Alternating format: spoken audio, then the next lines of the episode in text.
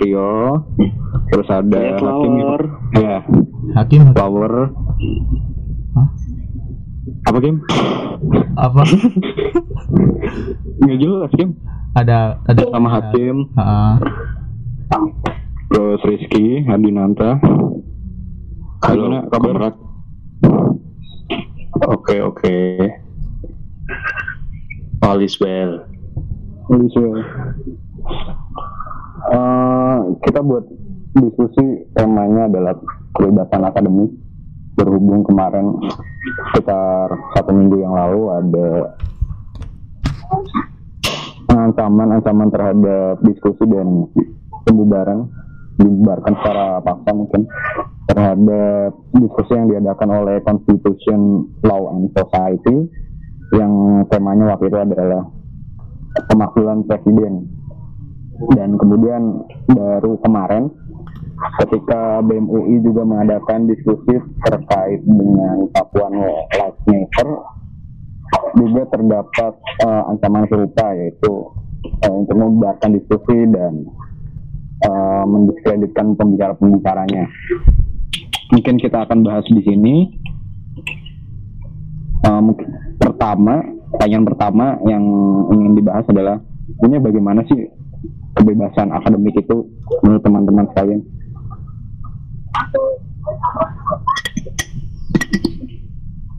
Lalu siapa yang mau mulai? Silakan, silakan.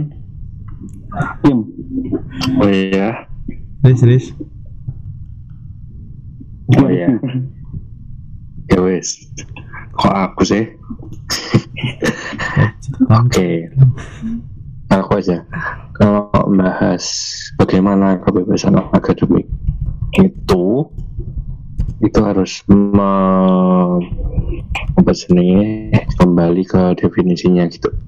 Selama ini apa yang disebut kebebasan akademik itu yang kita mengerti itu apakah benar gitu.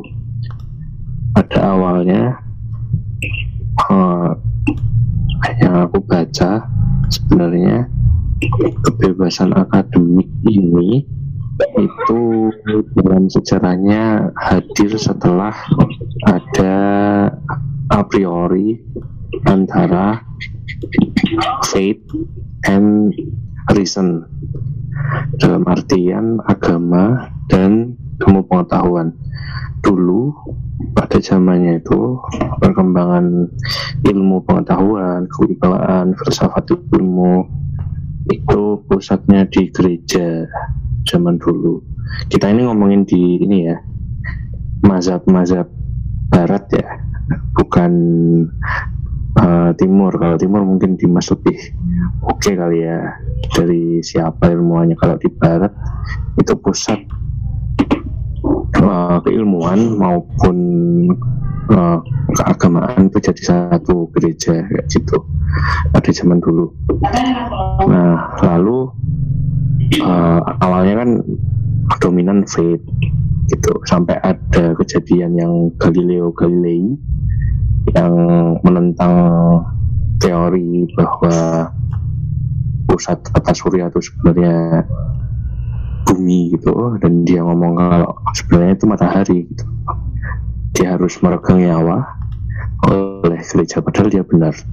Nah itu tuh sebenarnya juga sebuah puncak dari banyaknya pertentangan antara dua hal itu faith sama yang satu eh, basisnya belum jelas basisnya kok belum jelas sih ya Allah basisnya itu jelas agama dokumen.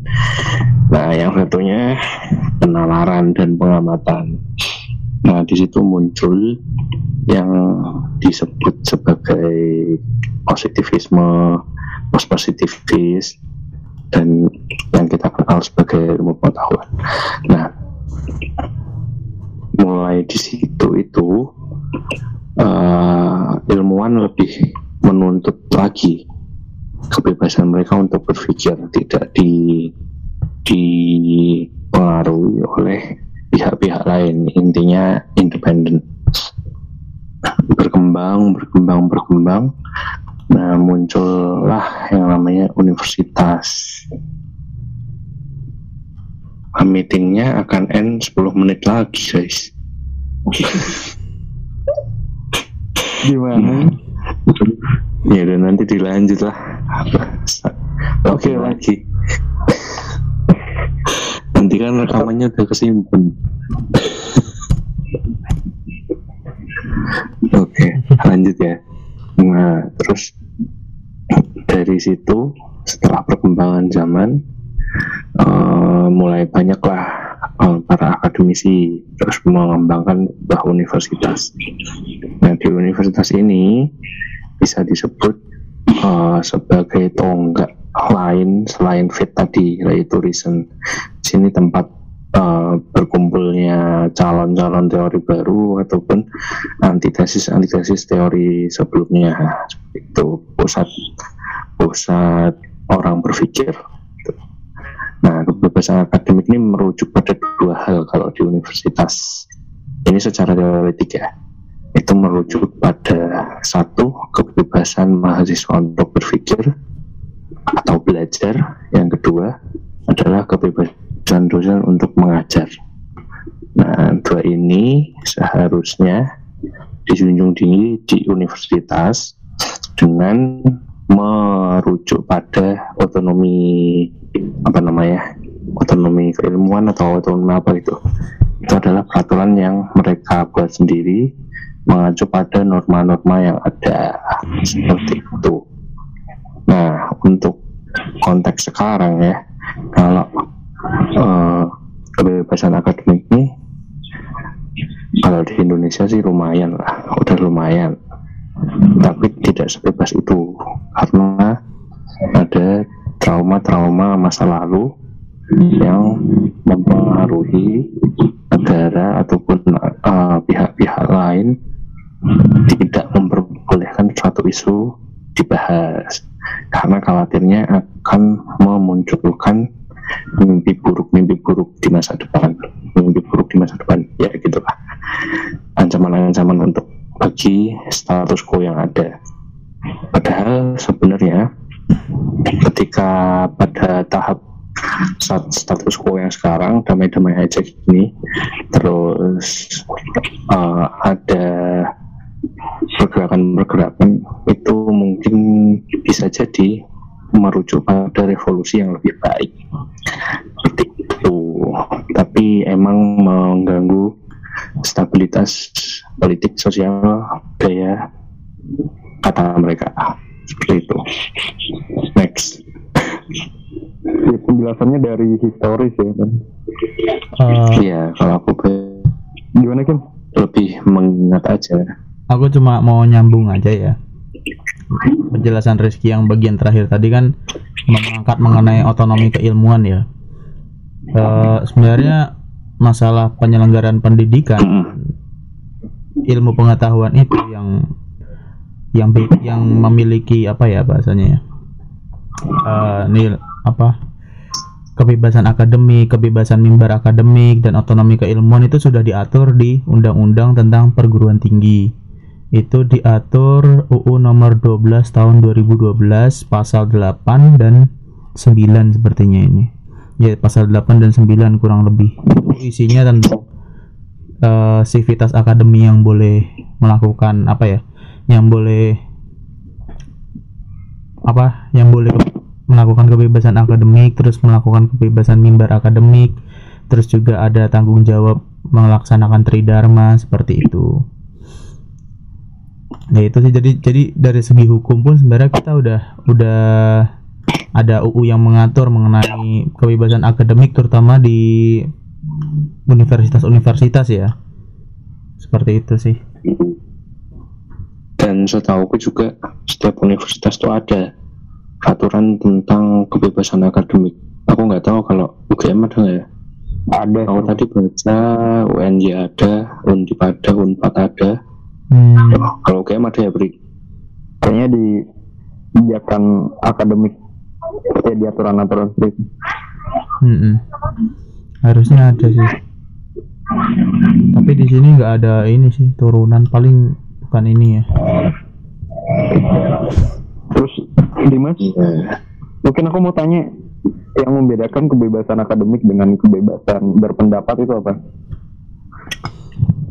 kalau di Kalau- sini bentar ya aku berdasarkan aturan ini ya kalau aturan ini tuh dibilang kalau kebebasan akademik ini merupakan kebebasan sivitas akademika dalam pendidikan tinggi untuk mendalami dan mengembangkan ilmu pengetahuan dan teknologi secara bertanggung jawab melalui pelaksanaan tridharma.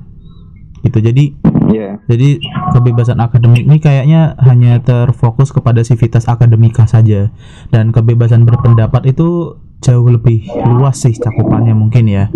Karena berpendapat kan setiap orang bisa apakah dia sivitas akademika atau bukan. Seperti itu mungkin.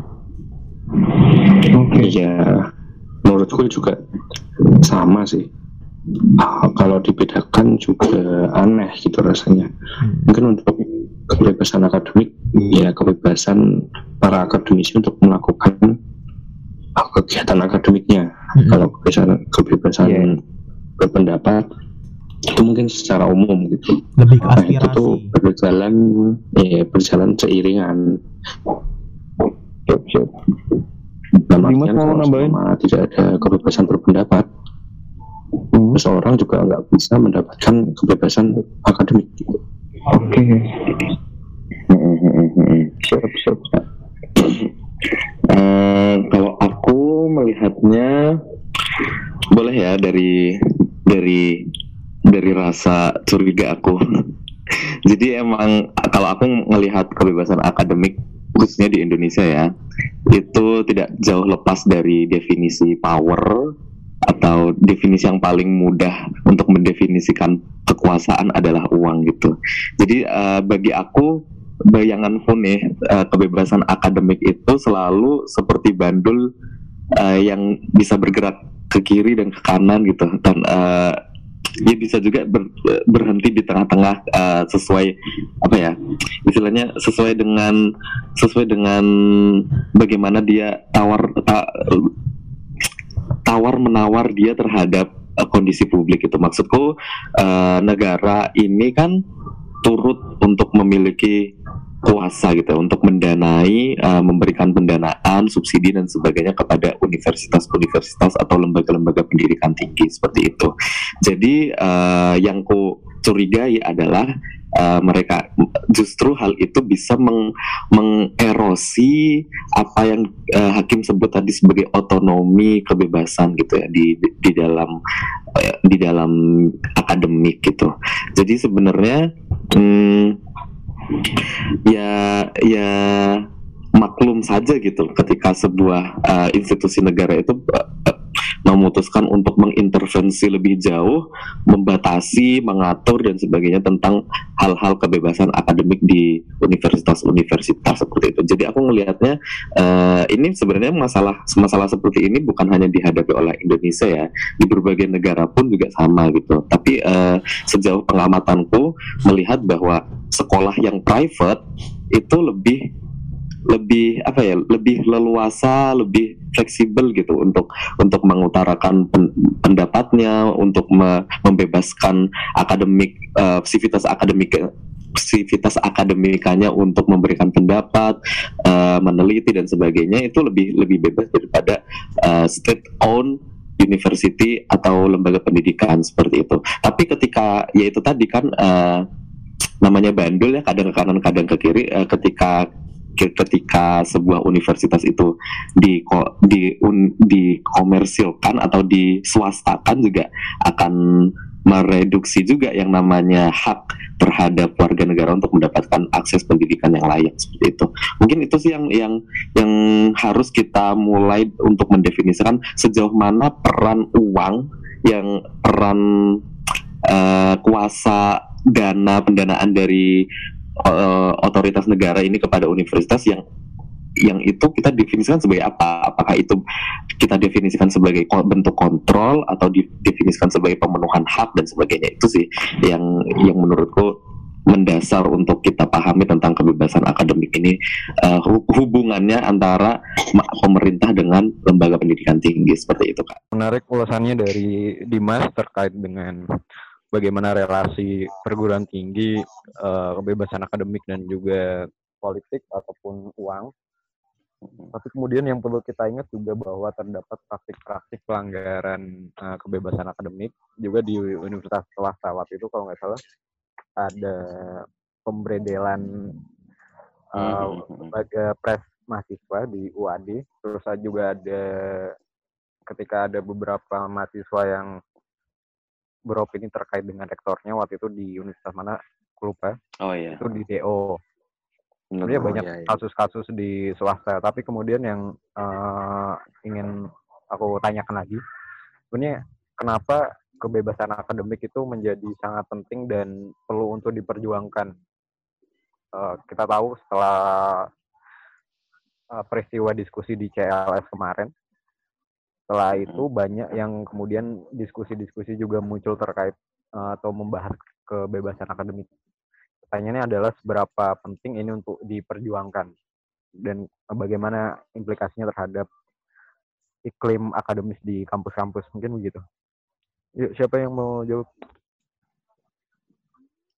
Ya wes aku sih. Yang dekat kampus okay. dulu, yang dekat kampus.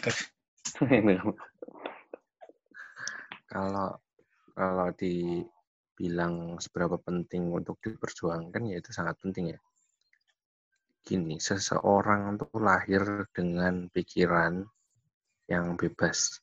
Nggak ada namanya di dikotak-kotakin atau apa gitu. Nah, akademik itu menurutku adalah proses berpikir. Bedanya adalah berpikir lebih sistematis dalam artian dengan cara tersendiri, teknik tersendiri, metode tersendiri untuk dijadikan suatu konsep ataupun teori yang diharapkan mampu bermanfaat atau dimanfaatkan oleh kalayak luas gitu kan. Nah, untuk memahami suatu hal yang netral sekalipun, aku bahasnya uh, yang tanda kutip kanan atau kiri ataupun uh, condong ke ideologi mana pun ataupun uh, ideologi yang netral contoh Pancasila ya, yang kita sebut nggak tahu itu kanan atau kiri, yang dia berusaha untuk mengakomodasi keduanya, itu pun perlu melihat dari sisi kanan atau kiri, mentok gitu, untuk mendapatkan atau mengerti apa yang disebut Pancasila ataupun hal-hal netral tadi ini dalam konteks ilmu sosial ya. Aku kalau nggak tahu kalau dari konteks matematika atau fisika kan beda ya. Nah, bagaimana kita bisa mengerti uh, suatu teori yang netral itu tanpa mengetahui yang lain. Nah, pentingnya kebebasan akademik itu ketika seseorang bebas untuk mempelajari yang kanan ataupun yang kiri dengan tujuan memahami semuanya, memahami semuanya ya. Nah, aku yakin juga yang penting adalah kontrol dari akademisi itu tersebut gitu. Ketika dia sudah menjadi akademisi yang bebas nilai ataupun apalah itu. Ya bebas nilai skeptical thinkingnya udah jalan. Nah dia mau baca bukunya Lenin buku Marxis buku apa itu juga nggak jadi masalah. Dia mau buku, buku liberal ataupun apa juga nggak jadi masalah gitu. karena tujuannya adalah memperkaya ilmu. Kecuali dia membawanya ke hal-hal uh, praktis namanya di politik praktis atau apa yang mau bertentangan dengan norma-norma yang ada di Indonesia. Itu kalau dibilang penting ya sangat penting lah. Kalau hmm, nggak hmm. nggak dibebasin stagnan dong. Nggak ada pemikiran-pemikiran baru ataupun sekedar me recall recall sejarah gitu kan setiap ideologi, setiap ide, setiap gagasan itu muncul di periode waktu yang berbeda dan saling berkesinambungan. Nah, ketika menghilangkan satu segmen, itu mungkin akan merubah segalanya, itu.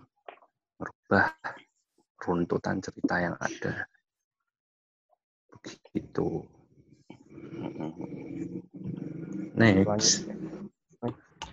Uh, mungkin kalau dari aku, aku melihatnya ini harus ini kita harus menarik sejarah lagi gitu. Uh, secara historis emang kebebasan kebebasan akademik, kebebasan pengetahuan itu sebenarnya tidak bebas di Indonesia ini sudah dari zaman bahla gitu, dari zaman dahulu kala gitu.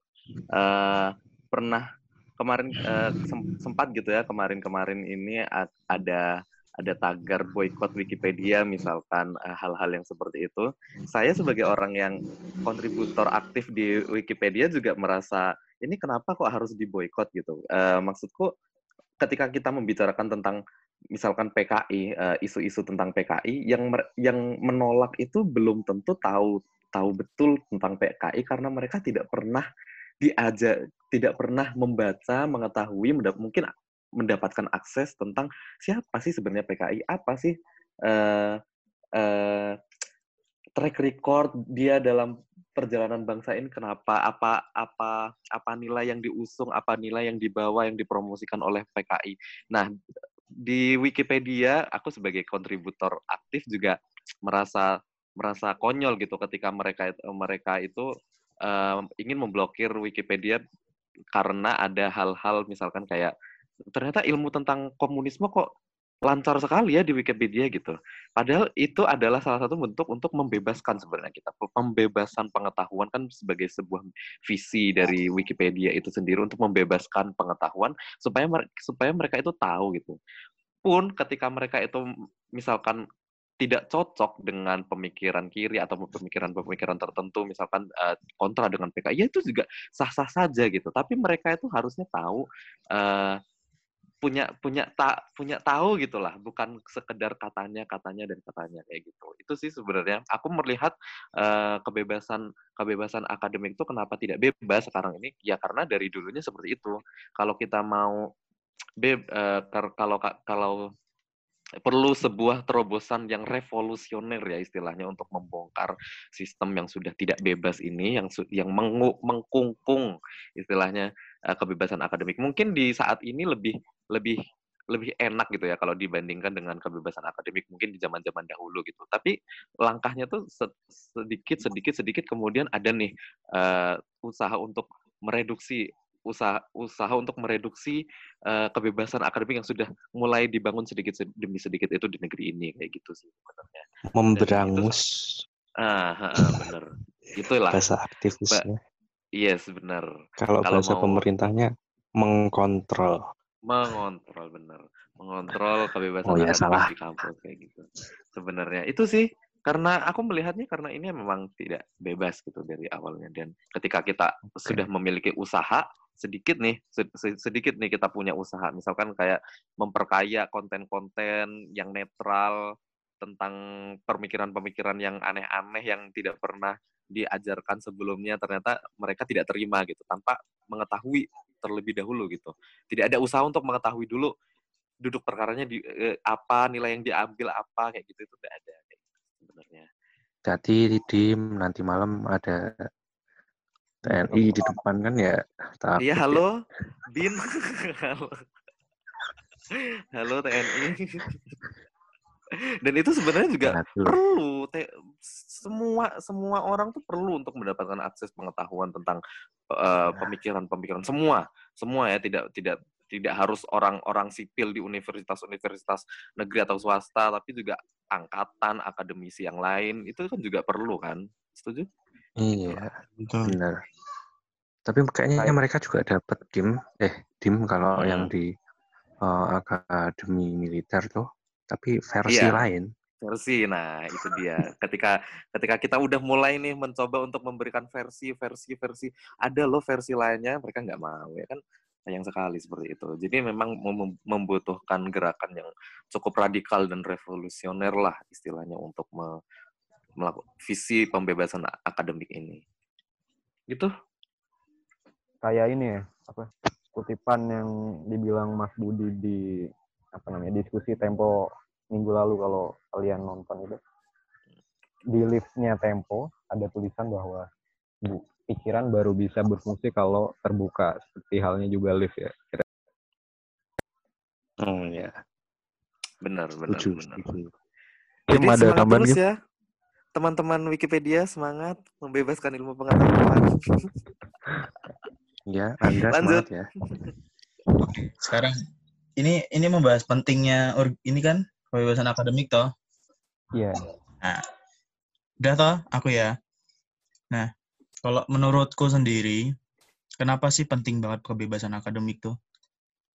Kalau misalkan Rizky sama Dimas sebelumnya membahas tentang historis, kalau aku melihat keadaan sekarang dan ke depan ya.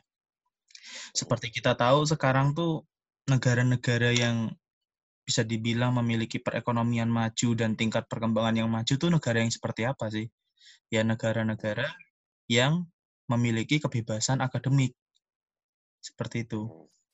Kalau kita lihat Korea Utara, Korea Utara tuh dia mungkin eh, apa ya percaya dengan namanya sains ya. Maka itu mereka biasanya ba- sepertinya banyak mengundang orang-orang pintar terus menyekolahkan orang-orangnya supaya ingin membangun negaranya. Tapi kan karena dia tidak tidak bebas, jadi inovasi itu tumbuhnya agak perlahan.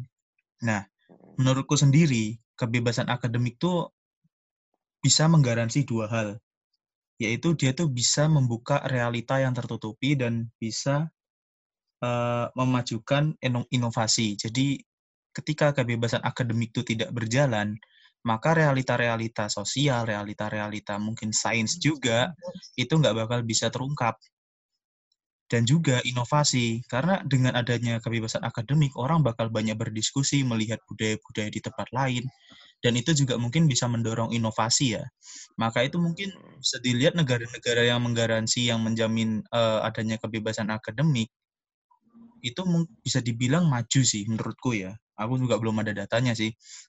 Nah, membahas China, Cina tuh Cina tuh bebas loh akademiknya asal nggak asal nggak ini Riz apa nggak apa nggak melawan partai komunis sama aja Kebebasan macam apa itu? sama aja.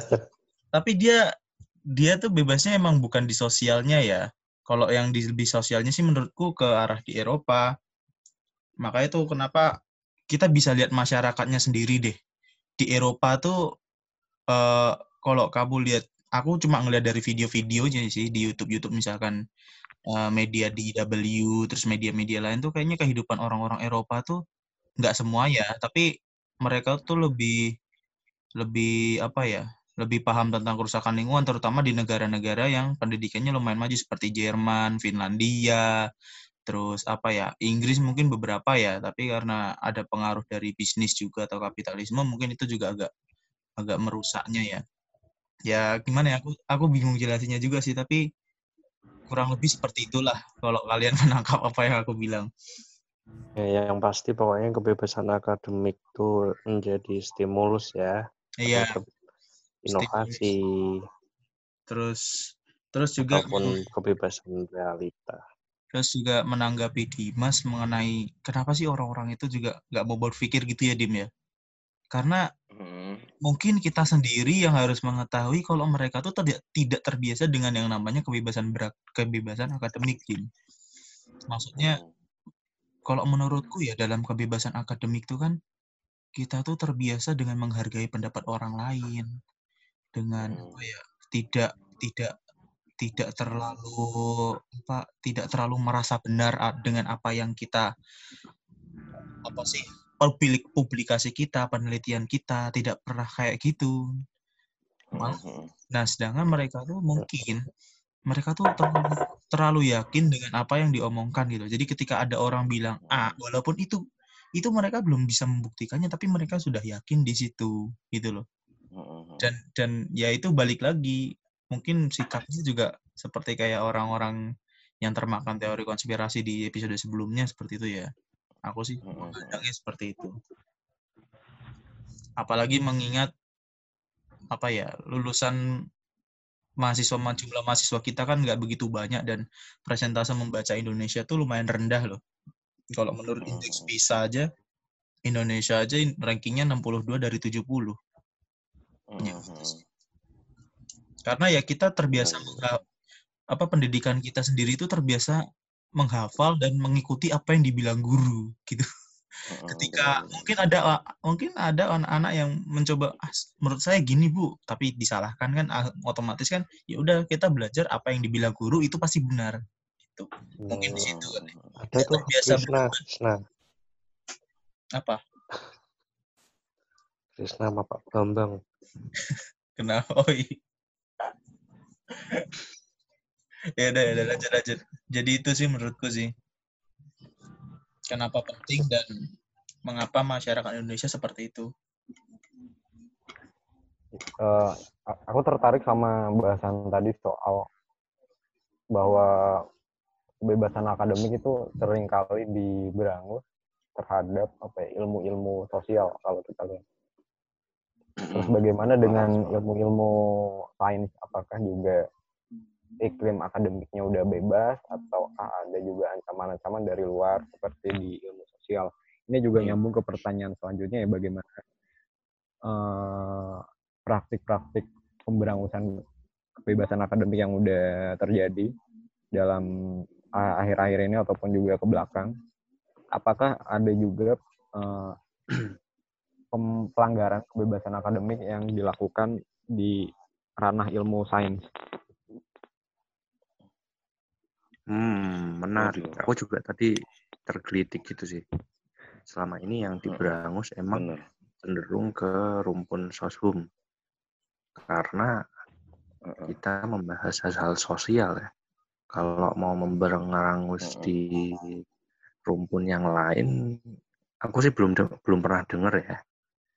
Belum pernah dengar umpamanya teknik ngadain diskusi tentang tapi mereka juga nggak sering ngadain diskusi publik tentang suatu materi tertentu. Contoh eh, kalkulus ataupun apa itu eh, tidak karena tidak terlalu dekat dengan isu populis. Kalau seumpama Mhm. rumpun yang lain kesehatan ya, kalau kesehatan itu bisa jadi eh, isunya populis kayak namanya corona kayak gitu. Tapi belum pernah dengar juga di Berangus.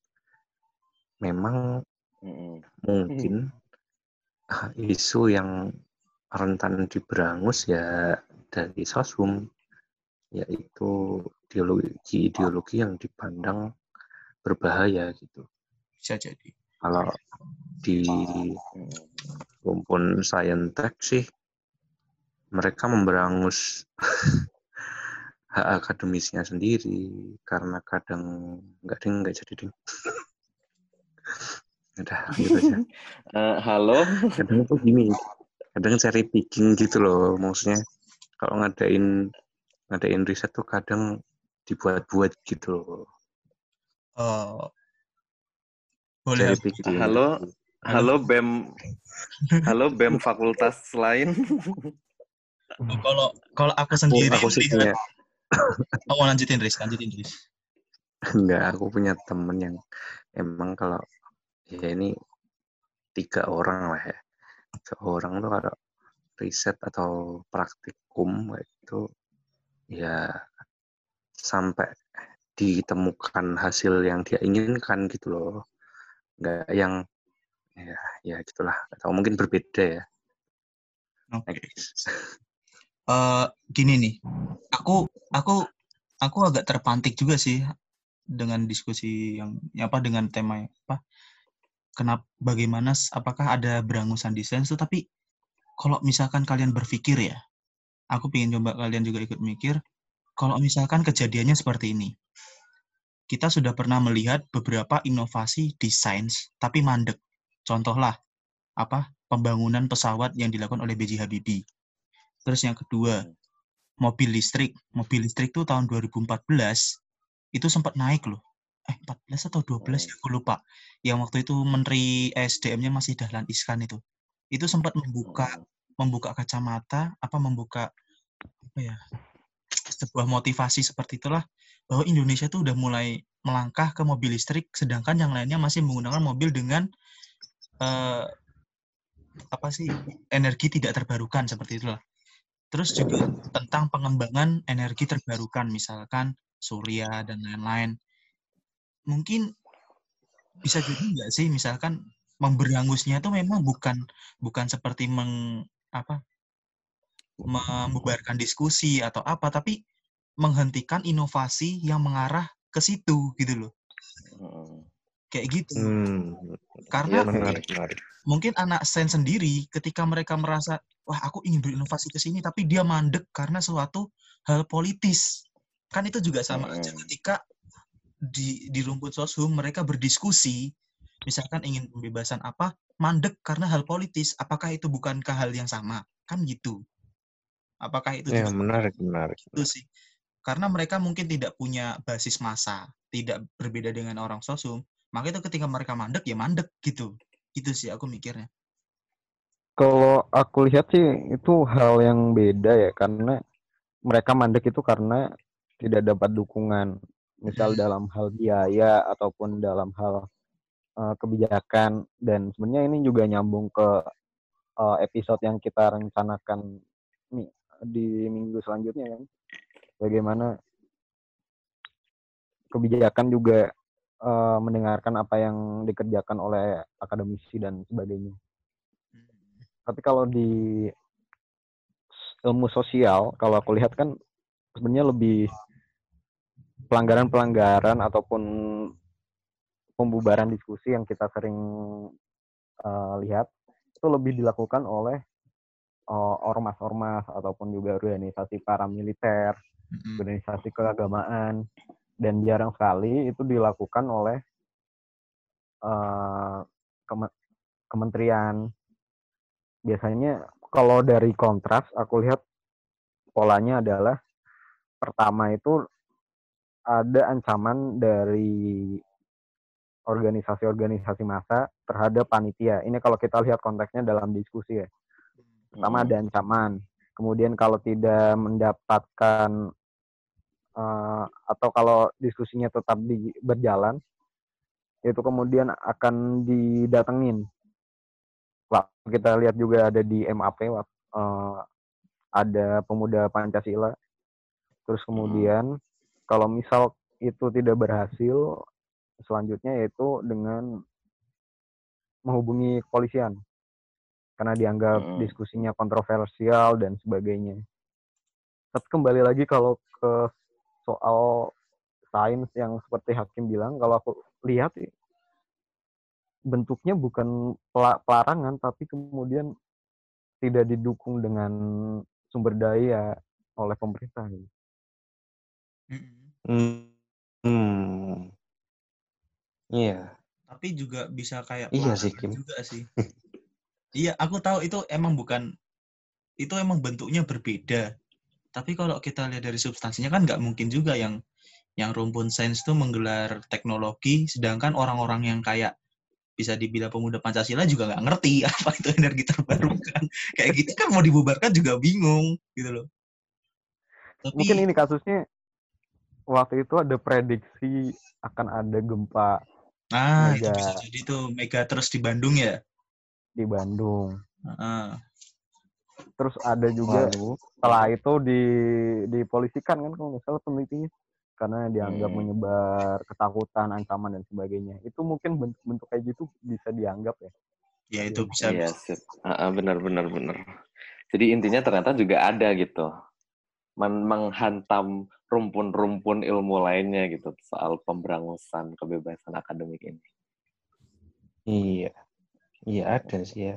Ada ya. Di agama juga ada loh kemarin yang waktu Uin eh, dosen dosen Oh, iya. Uin ya yang di Sunan Kalijaga yang bilang eh, ada kajian halalnya eh, ada kajian halalnya hubungan seks Nikah. di luar non non non marital Di- di gitu luar katanya nikah, kan ya. itu juga juga ada gitu cuman ternyata ya ya seperti itulah realitanya di mana-mana ada ternyata seperti itu.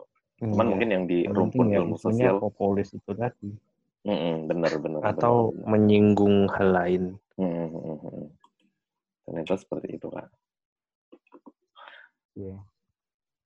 Kalau Ya, aku lihat ya, pol- eh, isu-isu yang rawan atau yang dianggap kontroversial itu pertama Papua, terus kedua Hmm, akhirnya. komunis PKI, yang pertama Hmm. komunis dong ya pertama komunis Papua, terus Papua, terus LGBT, LGBT benar benar terus baru-baru ini ada soal pemakzulan presiden. Yes, misalkan kuasa itu dianggap presiden. mengganggu kekuasaan, penistaan agama. Penistaan agama juga. ya Hmm, itu sih. Dan sebenarnya gini ya kalau kita lihat beberapa pelarangan eh, diskusi. Kalau kita lihat kan ba- banyak kan diskusi. Kalau misal penelitian tadi seperti yang dibilang Dimas ada dari UIN tapi yang sering kita lihat diskusi. Eh, pihak universitas biasanya cenderung apa ya lempar tangan gitu. Atau bahkan malah Iya benar, itu Ah. dia. kasus Universitas Indonesia di BEM UI-nya dari. Humas UI bahkan menyatakan bahwa diskusi yang telah diadakan itu dianggap pembicaranya tidak kompeten untuk membahas itu sehingga tidak Mhm. mencerminkan uh, nilai-nilai yang dianut oleh Universitas Indonesia Mm, dan. GM juga kalau kita lihat dari CLS kemarin kan yang lebih tampil di depan membela mahasiswa-mahasiswanya kan juga dari dekan sendiri dari fakultas kemudian Iya. universitasnya Pak Sigit ya Pak Sigit. Prof. Sigit. Universitasnya nggak melakukan apa Pak. Bahkan eh, berbicara di media pun tidak. Mm, mm. Kemudian itu apakah- dia sih. Mm-mm. ya kayak yang dibilang Dimas tadi mungkin ya? Ah, benar, relasi bilang itu. kuasa karena Yes, kalau kita lihat kan eh, power dari pemerintah Mm, di dilihat sebagai apa ya, Kementerian Pendidikan dan Kebudayaan kalau sekarang itu punya kuasa yang cukup besar terhadap eh, rektorat bahkan dalam pemilihan rektor itu kalau misalkan eh, apa yang dipilih di- dipilih oleh menteri itu sangat apa ya, bisa untuk jadi rektor Hmm. Benar, benar, benar, benar. Itu dia sih Gimana? kembali ke kembali ke ini bagaimana uh, Unif Unif ternyata belum men- mendefinisikan gitu ter- terhadap kuasa pendanaan ya. Aku sebut pendanaan itu bukan bentuk kuasa pemerintah terhadap lembaga pendidikan tinggi ya seharusnya kita didefinisikan sebagai sebuah kewajiban gitu. Eh, di diatur dalam undang-undang yang semua harus tunduk gitu sebenarnya. Tapi ternyata juga ya seperti itu mungkin ada ada tarik ulur proses-proses politik yang dibaliknya sehingga definisi pendanaan tuh didefinisikan sebagai bentuk kontrol gitu terhadap lembaga pendidikan tinggi dari pemerintah gitu sih. Itu itu yang seharusnya di yang seharusnya secara radikal dan revolusioner harus dilepas dari tubuh pendidikan tinggi itu. Menurutku lo ya. gitu. Saya, Aku juga, Tapi aku nambahin dikit ya. Ipri, Aku juga bingung sebenarnya. Aku pernah denger ya. Aku nggak tahu ini benar apa enggak. Mongko di cross check lagi. Eh PTNBH tuh mungkin salah satu kayaknya salah satu salah satu nilainya tuh untuk mem- untuk memberikan kebebasan akademik loh. Maka itu Iya harusnya. eh, kekuasaan pemerintah, wewenang pemerintah, otoritas pemerintah tuh agak berkurang sehingga uang yang diberikan, bantuan yang diberikan dari pemerintah kepada PTNBH ini juga berkurang. Tapi ha- positifnya katanya mereka bisa mendapatkan kebebasan akademik itu seperti itu. Mm-mm. Tapi aku nggak tahu, mau di cross check lagi. Iya, kalau ya, menurut emang idealnya sih itu- seperti itu ya.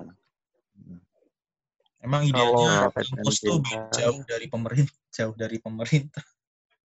Bener. menanggapi soal PTNBH kan itu mem- memberikan semacam memberikan otonomi kepada perguruan tinggi.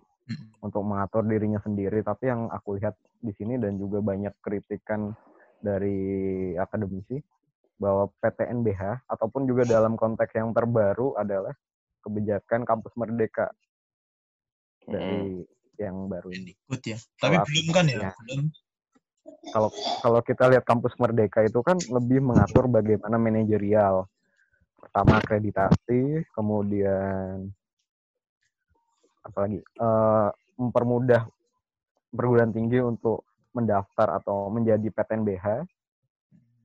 Kemudian kalau nggak salah juga dari keuangannya dan kebebasan mahasiswa untuk eh, memilih mata kuliah, apakah di luar jurusannya ataukah di, bahkan di luar eh, perguruan tingginya, kampusnya. Tapi yang sebenarnya banyak kritikan juga bahwa hal atau aspek kebebasan akademik itu tidak menjadi fokus dari kebijakan PTNBH ataupun eh, kampus merdeka, jadi lebih bersifat manajerial gitu. Mm-mm, mm-mm. Berarti otonominya nggak sampai ke masalah prinsip ya. Oh ya sebentar nih lima menit lagi. Lima menit lagi? Nanti mati lagi. Lanjut lanjut. Ya mungkin terakhir ya, gimana sih eh, apa yang perlu dilakukan kalau kita bicara paling dari universitas ya, apa apa yang perlu dilakukan universitas untuk menjaga arwah dari kebebasan akademik? Eh, Dari UNIF. sebentar, aku Ya. pengen ngasih sedikit sedikit dulu. Oh ya, boleh menurut eh, UU UU Pendidikan Tinggi sendiri itu kalau pelaksanaan kebebasan akademik, kebebasan mimbar akademik dan otonomi keilmuan itu merupakan tanggung jawab pribadi sivitas akademika yang wajib dilindungi dan difasilitasi oleh perguruan tinggi. Dah, itu aja. Dah. Jadi memang Udah. perguruan tinggi itu wajib untuk memfasilitasi dan melindungi mereka. Mm-mm. Oke, selanjutnya singkat aja. Eh, dari aku ya, kalau sebenarnya apa yang perlu dilakukan untuk menjaga marwah marwah ke- kebebasan akademik itu sebenarnya bi- sudah diatur sebenarnya di dalam di eh, Human Rights Watch soal eh, LSM gitu ya, LSM tentang hak hak dan asasi manusia di di level dunia sebenarnya sudah mendefinisikan gitu berkaca dari kebebas pemberangusan kebebasan akademik di Tiongkok. Eh, aku melihat ini artikel tahun lalu sih ada beberapa hal yang perlu dilakukan. Pertama, speak out for academic freedom ya. Ini ha- hal yang sangat klise tapi harus dilakukan terus menerus dan dan tidak berhenti gitu. Karena bagaimanapun kita sedang bertarung nilai ini dengan ke, dengan orang-orang counterpart kita yang yang selalu ingin eh, menjaga menjaga nilai-nilai mereka yang tertutup yang tidak yang menolak terhadap nilai-nilai lain gitu. Jadi se- sebenarnya memang harus speak out. Ya seperti ini kita juga sedang melakukan hal itu sebenarnya. Tapi hal itu juga eh, ditentukan pula dengan eh, sebagai sejauh mana sebanyak mana nih skop orang-orang yang speak out for academic freedom itu apakah hanya ya kalau kita cuman sendiri sendiri sendiri ya kelihatan kelihatan tidak signifikan gitu. Alangkah baiknya juga universitas dan lembaga-lembaga lain yang yang yang lebih tinggi gitu ya mengumpulkan orang organisasi organisasi menggunakan eh, menggunakan hal ini sebenarnya untuk speak out itu. Kemudian strengthen academic freedom on campus. eh, sebenarnya kita juga punya ya aturan-aturan hal ini baik itu di level univ, fakultas sampai departemen kan juga ada gitu ya. Eh, bagaimana re- kurikulum lah istilahnya untuk memperkuat academic freedom itu di dalam kampus. Kemudian counter threats to academic freedom. Itu yang sebenarnya yang yang yang perlu dilakukan adalah mengencourage nih para para para aktivitas akademika sampai sampai institusi itu sendiri seperti fakultas, universitas untuk punya punya punya langkah gitu untuk meng, meng- menghajar apa ya, menghajar orang-orang yang berusaha untuk membatasi membatasi membatasi kebebasan akademik. Sebenarnya banyak sekali ya, ada 12 12 12 poin gitu sampai ada yang harus merecord eh, mengumpulkan nih bukti-bukti pemberangusan, pe- pemberangusan pembenger- pemberangusan buku, pembatasan diskusi dan sebagainya itu juga harus direcord gitu. Kemudian sampai banyak sih sebenarnya berkaca dari uh, kebebasan akademik di Cina yang sempat diberangus tahun lalu. Ini aku membacanya dari dari ini ya rilis medianya Human Rights Watch gitu banyak sekali. Dan juga universitas perlu untuk ber, bersatu sebenarnya. Jadi punya lem, punya apa ya istilahnya? Ada nggak sih sebenarnya persatuan universitas, uni, persekutuan gitu sebenarnya di antara univ-univ di Indonesia ini untuk punya satu suara. Mungkin kalau di BEM ada lah ya BEM. Forum rektor ada. Ya, dan itu seharusnya harus memainkan role yang lebih signifikan gitu untuk uh, melindungi melindungi kebebasan akademik ini. Seperti itu sih. Kalau berkaca dari dari ini ya guideline yang dibuat oleh Human Rights Watch berkaca dari kasus di Cina mungkin bisa beberapa hal bisa diaplikasikan di Indonesia seperti itu. Kalau dari okay. kurang dari satu menit. Ayo harus kalian penutupan. Ya. Singkat ya aku. Menurutku yang harus dilakukan universitas ya memilah isu gitu. Dalam artian kita nggak usah terlalu naif ya. Banyak isu sensitif sensitif populis yang menyinggung banyak orang di luar akademisi gitu. Karena nggak semua orang juga berpikir seperti akademisi, nggak semua orang juga akademisi gitu. Jadi dipilah isu-isu mana yang boleh disebar ke publik atau terbuka untuk publik, mana yang tertutup untuk publik dan khusus untuk para akademisi di bidang itu gitu. Kadang juga kan ada akademisi di bidang lain yang tidak ekspor, tapi itu menyinggung ideologinya dan berkomentar negatif. Nah, harusnya juga kalau emang suatu isu itu bisa ditutup, ditutup sih untuk akademisi sendiri. Begitu. Nah, dari universitas sendiri juga lebih mengkontrol itu Mengkontrol dalam artian menutup atau membuka ya, bukan melarang. Udah, Pri? Udah. Ya iya, mungkin karena waktunya waktunya lebih panjang. jadi aku agak menanggapi tadi soal um, untuk memilah-milah. Kalau sebenarnya kalau aku hmm. lihat uh, diskusi yang belakangan ini digelar oleh mahasiswa-mahasiswa itu di satu sisi berupaya untuk mencari pengetahuan, mencari kebenaran dan sebagainya. Tapi di satu sisi juga berupaya untuk meningkatkan awareness publik terhadap suatu isu.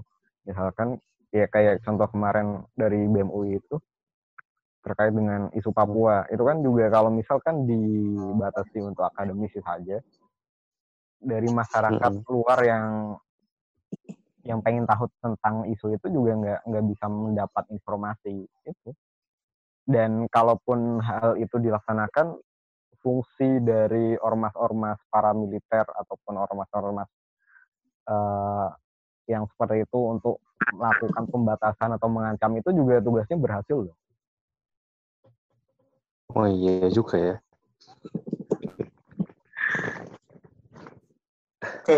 Ya, ya in the point aku setuju memang. Memang pembatasan yang seperti itu yang tujuannya untuk membangkitkan awareness tapi mungkin uh, yang mengadakan diskusi juga harus lebih hati-hati gitu. Iya. Yeah.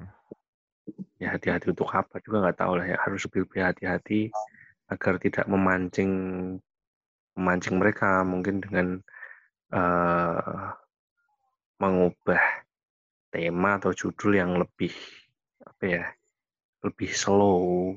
Oh nggak tahu ya yang UI itu udah slow apa belum. Tapi kalau yang di FH rumah saku di awal memang lumayan menaikkan tensi gitu. Ya, ya. Tapi aku setuju sih untuk kalau tujuannya untuk membangkitkan awareness publik, ya setuju.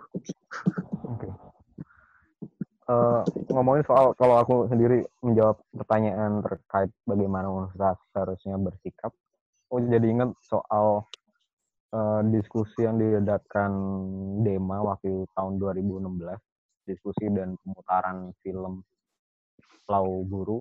Oh, waktu oh, itu, itu kan juga, ya, yeah, waktu itu sebelumnya di FH juga ngadain diskusi dan ada ancaman juga untuk dibubarkan sampai didatangin kemudian akhirnya dibatasi untuk eh, internal FH aja terus kemudian Hmm. demo visipol ngadain waktu itu ada juga ada juga ancaman yang beredar di grup-grup Facebook Jogja gitu. Buat datengin kampus dan sempat ramai juga polisi. Tapi yang waktu itu cukup responsif adalah dari Pak Erwan eh, dekan Visipol. Buat juga memfasilitasi dalam hal ini adalah untuk menyediakan ruangan yang lebih aman dan koordinasi dengan kepolisian dan juga SKK SKKK untuk mengamankan diskusi. Terus juga dari panitinya sendiri itu juga kayak semacam bekerja sama untuk mengamankan gitu.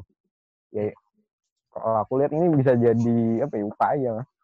Bagaimana upaya proaktif dari Universitas untuk juga mengamankan diskusi bahkan di kalau aku baca di US dari Universitas Berkeley itu dia di tahun 2017 ada dana untuk mengamankan diskusi-diskusi yang kontroversial.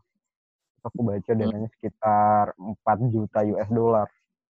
55 Oh, miliar kalau kalau itu. Ya ya itu upaya-upaya seperti itu yang yang harusnya juga dilaksanakan oleh universitas-universitas di Indonesia. Universitas. Ya, SKKK harusnya bisa dimaksimalkan dalam mengamankan. Pri, pri.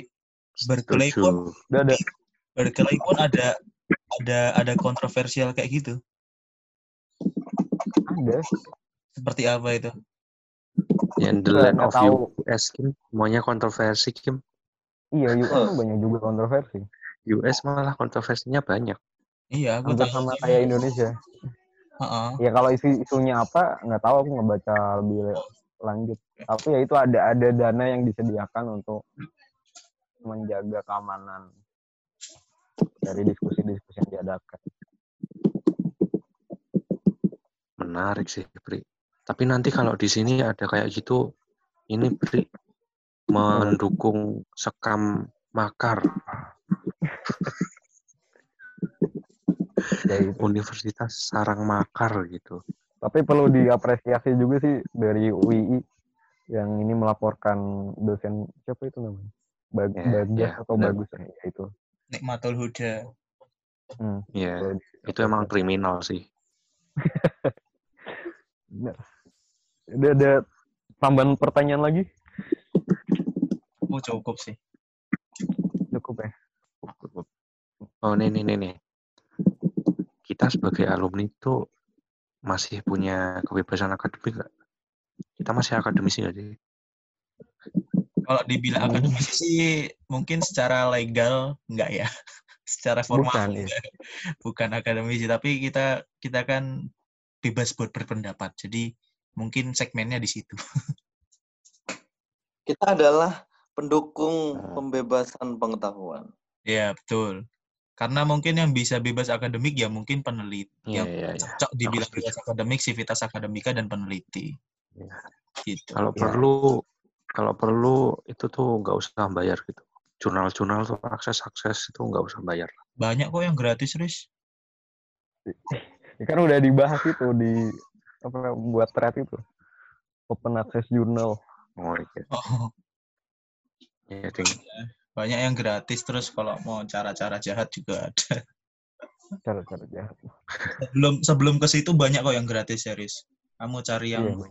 Link-link indeks itu banyak banget yang gratis di situ. Dan sebagai alumni kita juga masih bisa mengakses lip UGM, Bu. Sih. Mas, makanya itu Sebagai kan admin, ad- admin website juga bisa saya. masih bisa coba wifi kampus. Kayaknya sampai umur berapa masih bisa deh itu. emailnya nggak bakal Selama mati habis. Nah, masih bisa akses Iya. email unlimited. Ya Udah gitu aja mungkin ya. Iya cukup Ya, siap. tutup, Pri. Melebar. Eh, terima kasih yang udah mendengarkan dan jangan lupa nih follow eh, akun sosial media dari Tapel karena kalau aku lihat lebih banyak followers di Spotify malah Oh Spotify daripada? Instagram dan Twitter. Spotify berapa? Ada, ada lah puluhan. Di- Wow. By the way Insta- Instagram udah sampai 21 loh. dan Ya, kalau Insta, dan setengah Insta sekitar 30 sampai 50 persen itu mungkin kita nggak ada yang tahu dia siapa gitu ah iya. mungkin Instagram ya, akunnya apa, Cem? Kita 20 aja udah seneng banget ya. Akun Instagramnya apa? Instagramnya itu sebentar tak buka dulu ya follow kita di Tapol.podcast kalau Instagram nggak salah. Tapol. Tapol podcast. dot podcast t a p p o l dot p o d c a s t Terus kalau Twitter, Aduh, mimin Twitter. Iya, Tapol Podcast gitu aja. eh ternyata udah 20 Tidak ya Ya, ya gitu aja buat diskusi kali ini. Terima kasih sudah sampai mendengarkan. Sampai jumpa di episode selanjutnya.